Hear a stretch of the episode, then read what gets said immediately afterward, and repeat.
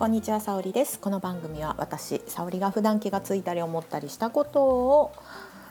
話してみたり、時には素敵なゲストをお呼びして対談なんかをしちゃう番組になっております。本日もどうぞよろしくお願いいたします。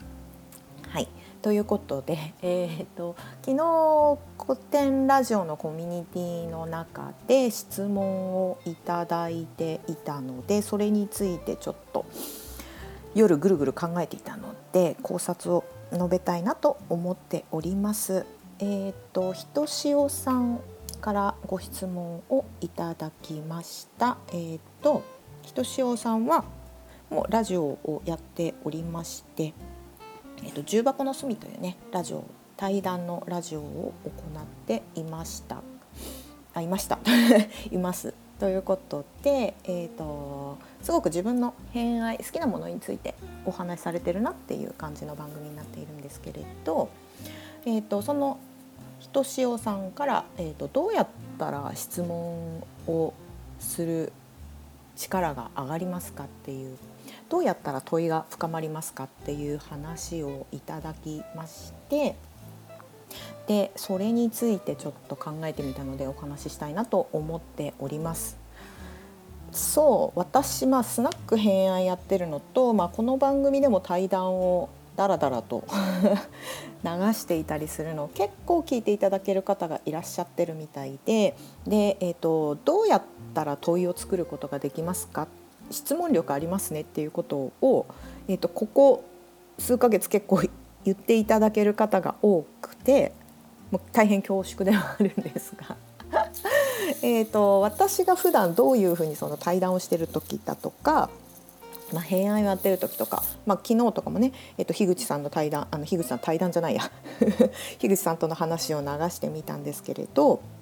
えー、とその時にどうしてるのかっていうのをちょっとバッと出してみたいなと思います。えーと、多分3つあると思っています気をつけてることが。でまずは1は必ずめちゃくちゃ集中して相手の話聞いてます。うんえっと、やっぱり問いを作るためには聞かなきゃいけないと思うんですよ。えっと、友達とただだべってるだけの時ってどっちかっていうとあの横に広がってあれが良かったこれが良かったみたいな。特に女性だったらもう話がどんどん飛んでっちゃってあれ何の話してたんだっけ？でもなんか楽しかったね。発散したね。お疲れみたいな感じのことが多いと思うんですが、うんと、対談とか、えっと、あのラジオを作る時はもう相手の一言一句を常になるべく逃さないようにすごくしっかり聞きます。これはかなりえーと、実は集中してものすごく聞いていて、まあ、撮影いつも2時間ぐらいになってるんですけど終わった後すっごい疲れてるんですよね。っていうぐらい、えーと、集中してまずただ聞くっていうことを気をつけています。で、えーと、もう一つが、えー、と普段の生活の中でも、えー、とかなりなぜなぜ何人間？そう自分の感覚に対して問いを持つっていう練習をすごくしているんですよね。えーと、集中して聞くっていうことの中にじゃあどうやって聞いたらいいのかってまあ、傾聴力みたいな話 あの本とかも一時期出ていたぐらい、まあ、聞くってどういうことなのかっていうと,、えーと聞いていく中でどうやって質問を立てるのかっていうとその相手のその会話の中で自分が「ん?」とか「おや?」って思ったりしたことを要はぶらさずに拾っておくのが多分質問だと思うんですよ。でそれっていうのは日々の自分の中でのその内側の感覚感情もそうだし違和感みたいなこととかなんかこうゾワゾワすることとか逆にものすごく嬉しいみたいなこととかも含めて自分の感覚に慣れておく。でもう一つはそのえーと、感覚を自分なりになんであの時に例えば違和感を感じたのかなっていうことをしっかりと言語化しておく練習はしていますね。うん、これその自分の中でのその感覚の、えーと精度が上がっていくと絶対に質問って生まれてくると思うんですよ。でなんでかっていうと,、えーと、自分の感覚を言語化していくとそこに自分の価値観が見えてくるんですよね。これは、えーと、コミュニティの中で才能診断というところでも、えーと行っていることだと思うんですが感情とか感覚っていうものを下へ下へ掘り下げていくと大体自分の価値観とか大事にしたいことっていうことが見えてきてその見えてきたことに対して外側からの反応が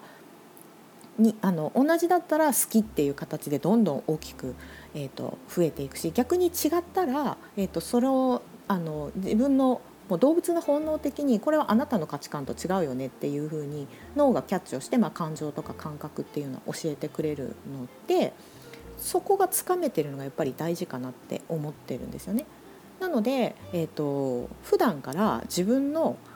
きとか悲しいとか怒りとかっていうものをかなり細かく見てでそれを言語化するっていう習慣を、えーと続けています。なのでうんと、ここは結構練習が必要なんじゃないかなって思うんですよね。自分の感情とか感覚とか親って思ったりしたことを常にキャッチし続ける。なので、えーと、ただ聞くところから問いを作るっていうのは相手の出したものの言葉と自分の感覚のすり合わせをずっと行うことなんですよね。だから聞くっていうことにものすごく集中をするんですよ。なぜかというと相手の言葉と相手の反応も確認しながら自分の内側とも対話をしてるっていうこの練習をしていることなので、まあ、結構その質問する時に、まあ、他から聞他から聞いてる後から聞いてるとあなるべくぶれない質問ができたなっていうことが増えてきたなって思っています。あとはこれは、えっと、日々の、えっと、会話の中それは友人とか家族とか身近な人との会話をする中でも結構行っていたりするんですよね別に対話をするだけが練習だあの対談をするだけが、えーと、練習だけじゃなくて普段の生活の中でもいくらでも練習する場所っていうのはこの会話っていうのは生まれてくると思うので、まあ、そういう練習を積み重ねています。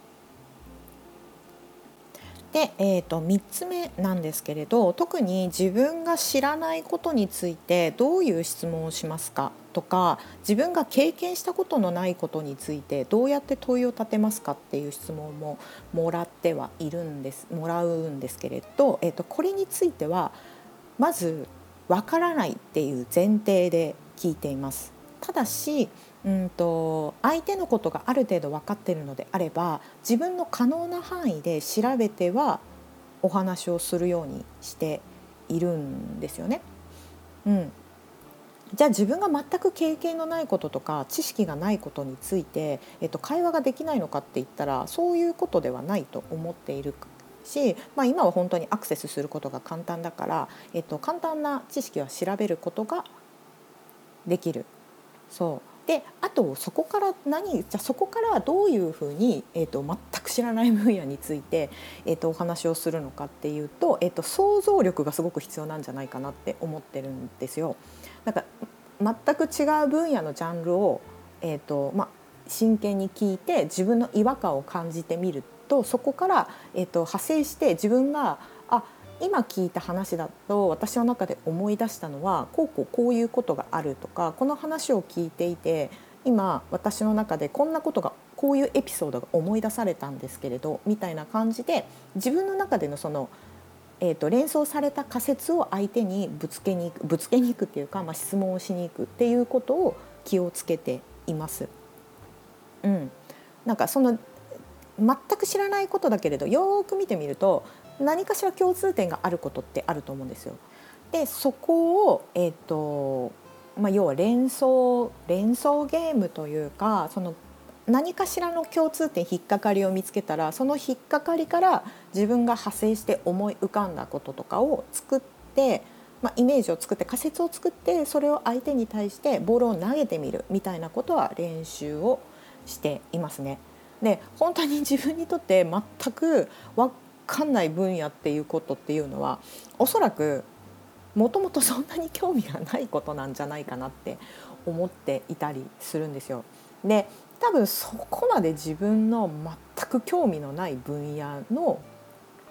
えーと、仕事とか、まあ、例えば何かをされている方とそこまで対談はしたことがないかなっていうでもし、まあ、別にこれ私が今やってることって仕事ではないあ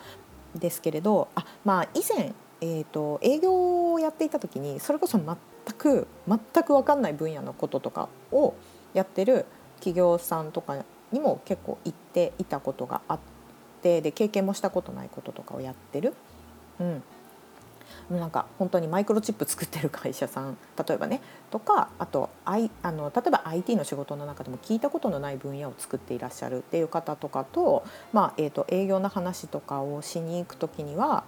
それはまあ自分の分かる範囲内で勉強は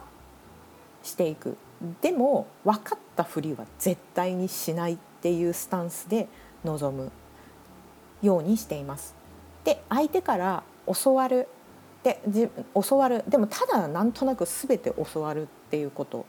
全部教わるということじゃなくて自分がある程度理解してきたのはここまでですっていうのを見せてでここの分野についてはやっぱりちょっとさすがに専門的でわからないのでここは教えていただいてもいいですかっていうスタンスで、えーと、よく営業では望んでいたんですよね。でそうするともちろんお相手になる方とかもすごく自分の会社についてる思いとかはお話しさせていただくことがあったりしたので、えっと、そういうような練習はしてきたかなって思ってはいます。うん、なので、えーと、結構営業力とかにも近いのかなとかって今ちょっと話をして振り返ってみて思ったんですけれど、えーと、こういうここういうことっていうのは、うんと、そもそも、えー、と質問力っていうこと自体を全体的に振り返って考えてみると,、うんとどれだけその話をしている人もしくは話をしている出来事その時間一緒に過ごしているこの時に対してどれだけ自分が興味もしくは関心好奇心を持って臨めるかっていうのがすごく大事なんじゃないかなって思うんですよね。でやっぱり自分が興味を持ったり好奇心を持ったことっていうのがそれが今まで全く知らないことだったとしても必ずそこから突破する力は突破する入り口はあるんじゃないかなっていうふうに私は思っているので、えーと、そういう意味で結構割と 試行錯誤しながらその入り口を探しに行ってるなっていう感覚は私の中であります。はい、こんな感じで、えーと、質問力について回答になってたかなって思うんですけれど、えーとまた自分のその感覚の捉え方とかえーと、聞き方についてはまた分かったら言語化したいなと思っております。はい、じゃあ本日はここまで。お相手は沙織でした。